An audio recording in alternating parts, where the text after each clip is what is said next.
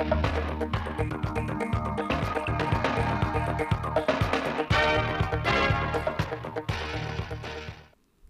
kính chào quý vị và các bạn đến với bản tin thời sự 10 giờ thứ hai ngày 8 tháng 5 năm 2023 của Đài Phát thanh Truyền hình Thanh Hóa. Chương trình được thực hiện trực tiếp trên sóng FM tần số 92,3 MHz.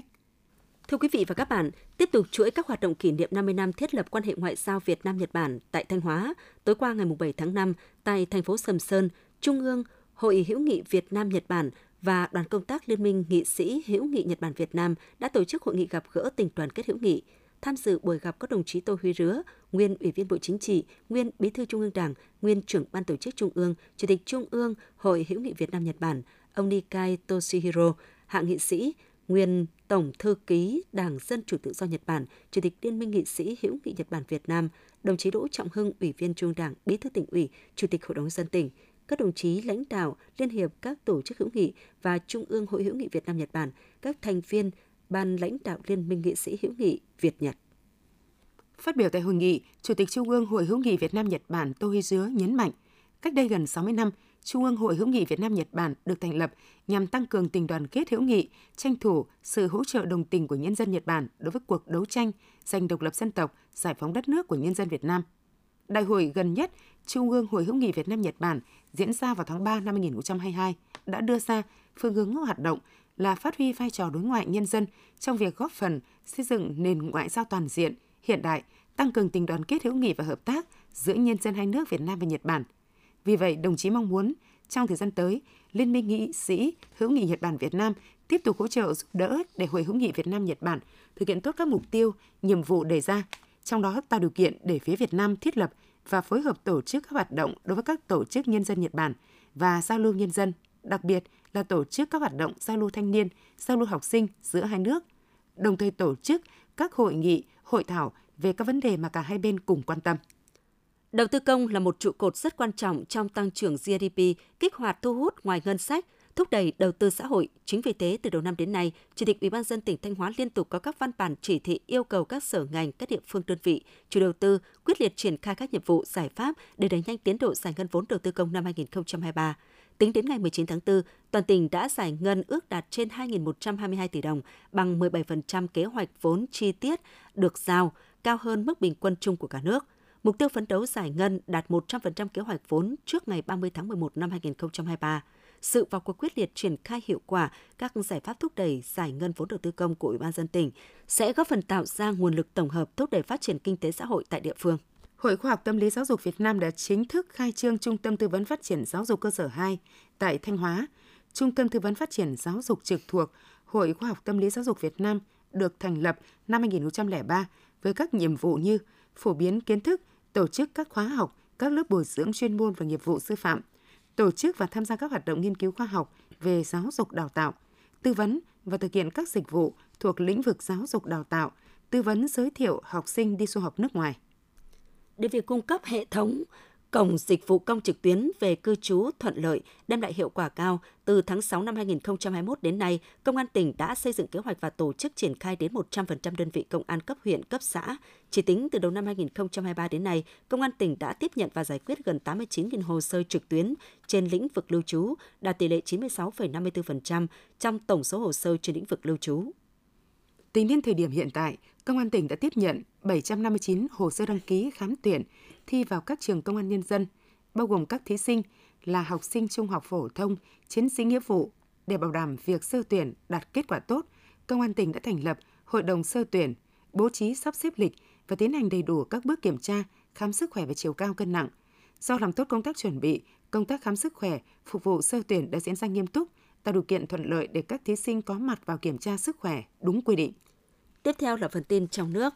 Thủ tướng Chính phủ Phạm Minh Chính vừa ký ban hành quyết định số 73 về việc ủy quyền quyết định giá đất cụ thể. Theo đó, Ủy ban nhân dân các tỉnh thành phố trực thuộc trung ương căn cứ quy định của luật tổ chức chính quyền địa phương, kết luận số 14 ngày 22 tháng 9 năm 2021 của Bộ Chính trị và tình hình thực tế của địa phương thực hiện ủy quyền cho Ủy ban nhân dân cấp huyện quyết định giá đất cụ thể để tính tiền bồi thường khi nhà nước thu hồi đất, thu tiền sử dụng đất khi giao đất tái định cư. Nghị quyết có hiệu lực kể từ ngày ký ban hành và thực hiện đến khi luật đất đai sửa đổi được Quốc hội thông qua thay thế luật đất đai năm 2013 có hiệu lực thi hành. Bộ Tài chính vừa có công văn số 168 gửi Cục Hàng không Việt Nam, Cục Đăng kiểm Việt Nam, vụ Tài chính, vụ Vận tải, Bộ Giao thông Vận tải liên quan đến giá dịch vụ vận chuyển hàng không nội địa và giá dịch vụ đăng kiểm phương tiện vận tải.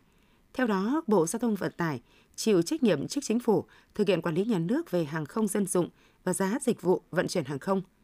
Cục Quản lý giá Bộ Tài chính đề nghị vụ vận tải, Cục Hàng không Việt Nam, vụ Tài chính báo cáo Bộ Giao thông Vận tải có ý kiến, đề xuất cụ thể kèm theo đánh giá tác động đối với các nội dung liên quan đến giá dịch vụ vận chuyển hàng không nội địa như kiến nghị của doanh nghiệp hàng không. Theo Tổng cục Thống kê, tính chung 4 tháng đầu năm, chỉ số sản xuất công nghiệp của một số địa phương tăng cao là Sơn La tăng 29%, Hòa Bình tăng 26%, Đồng Tháp tăng 20%, Phú Yên tăng 12%. So với cùng kỳ năm 2022, tăng ở 52 địa phương và giảm ở 11 địa phương trên cả nước. Trong đó Tuyên Quang là địa phương đứng đầu cả nước về tốc độ phát triển sản xuất ngành công nghiệp, với mức tăng chỉ số sản xuất công nghiệp 4 tháng năm 2023 đạt 15% so với cùng kỳ năm trước. Xuất khẩu tôm của nước ta hiện đang đứng thứ ba thế giới về sản lượng. Tuy nhiên, do chi phí giá thành sản phẩm cao nên mức lợi nhuận của chuối ngành hàng này khá thấp. Để giải bài toán giá thành, phát triển nuôi tôm bền vững, các địa phương cần định hình lại các vùng nuôi. Hiệp hội chế biến và xuất khẩu thủy sản Việt Nam cho rằng ngành tôm cần nghiên cứu tối ưu giá thành chứ không phải chỉ là hạ giá thành. Bởi nếu chỉ chăm chăm hạ giá thành có thể dẫn tới tình trạng chất lượng tôm nguyên liệu bị giảm sút. Theo Bộ Giáo dục, năm 2022 có gần 20 phương thức xét tuyển, trong đó phương thức xét theo điểm thi tốt nghiệp trung học phổ thông chiếm tỷ lệ nhập học lên đến gần 48%, phương thức xét tuyển theo học bạ chiếm 37%, tổng số thí sinh nhập học bằng hai phương thức này là trên 85%. Năm nay, Bộ Giáo dục Đào tạo lưu ý các cơ sở đào tạo với mỗi mã xét tuyển, ngành, nhóm ngành, cơ sở đào tạo phải cung cấp các thông tin về những phương thức xét tuyển mà cơ sở đào tạo sử dụng để xét tuyển. Tháng nhân đạo năm 2023 có chủ đề Từ trái tim mỗi chúng ta, chung sức xây dựng cộng đồng nhân ái. Tháng nhân đạo năm 2023 bắt đầu từ ngày 1 đến 31 tháng 5 năm 2023. Cao điểm từ ngày 8 tháng 5, ngày chữ thập đỏ và trang lưỡi liềm đỏ quốc tế đến ngày 19 tháng 5. Tháng nhân đạo được Hội chữ thập đỏ Việt Nam triển khai từ năm 2018 đã góp phần làm chuyển biến mạnh mẽ nhận thức của cấp ủy chính quyền, các tổ chức cá nhân đối với công tác nhân đạo – tạo phong trào tương thân tương ái rộng lớn trong cộng đồng. Bộ Lao động Thương binh và Xã hội dự báo sẽ có khoảng 51 triệu người có việc làm trong quý 2, tăng thêm 150.000 người so với quý 1. Các ngành sản xuất sản phẩm điện tử, máy tính và sản phẩm quang học dự kiến tăng thêm 28.200 việc làm, sản xuất chế biến thực phẩm tăng thêm 18.600, sản xuất đồ uống tăng thêm 4.700. Dự báo các ngành may mặc sẽ tiếp tục giảm, sản xuất giường tủ bàn ghế giảm, in, sao chép bản ghi các loại giảm. Bộ Lao động Thương binh Xã hội đề xuất tăng mức chuẩn trợ cấp người có công từ ngày 1 tháng 7 năm 2023. Khi mức chuẩn tăng, mức hưởng trợ cấp phụ cấp và chế độ ưu đãi đối với người có công với cách mạng và thân nhân người có công với cách mạng sẽ được điều chỉnh. Theo đó, cơ quan này đưa ra hai phương án. Phương án 1 điều chỉnh mức chuẩn trợ cấp ưu đãi người có công với cách mạng lên đến 2 triệu 055 nghìn đồng.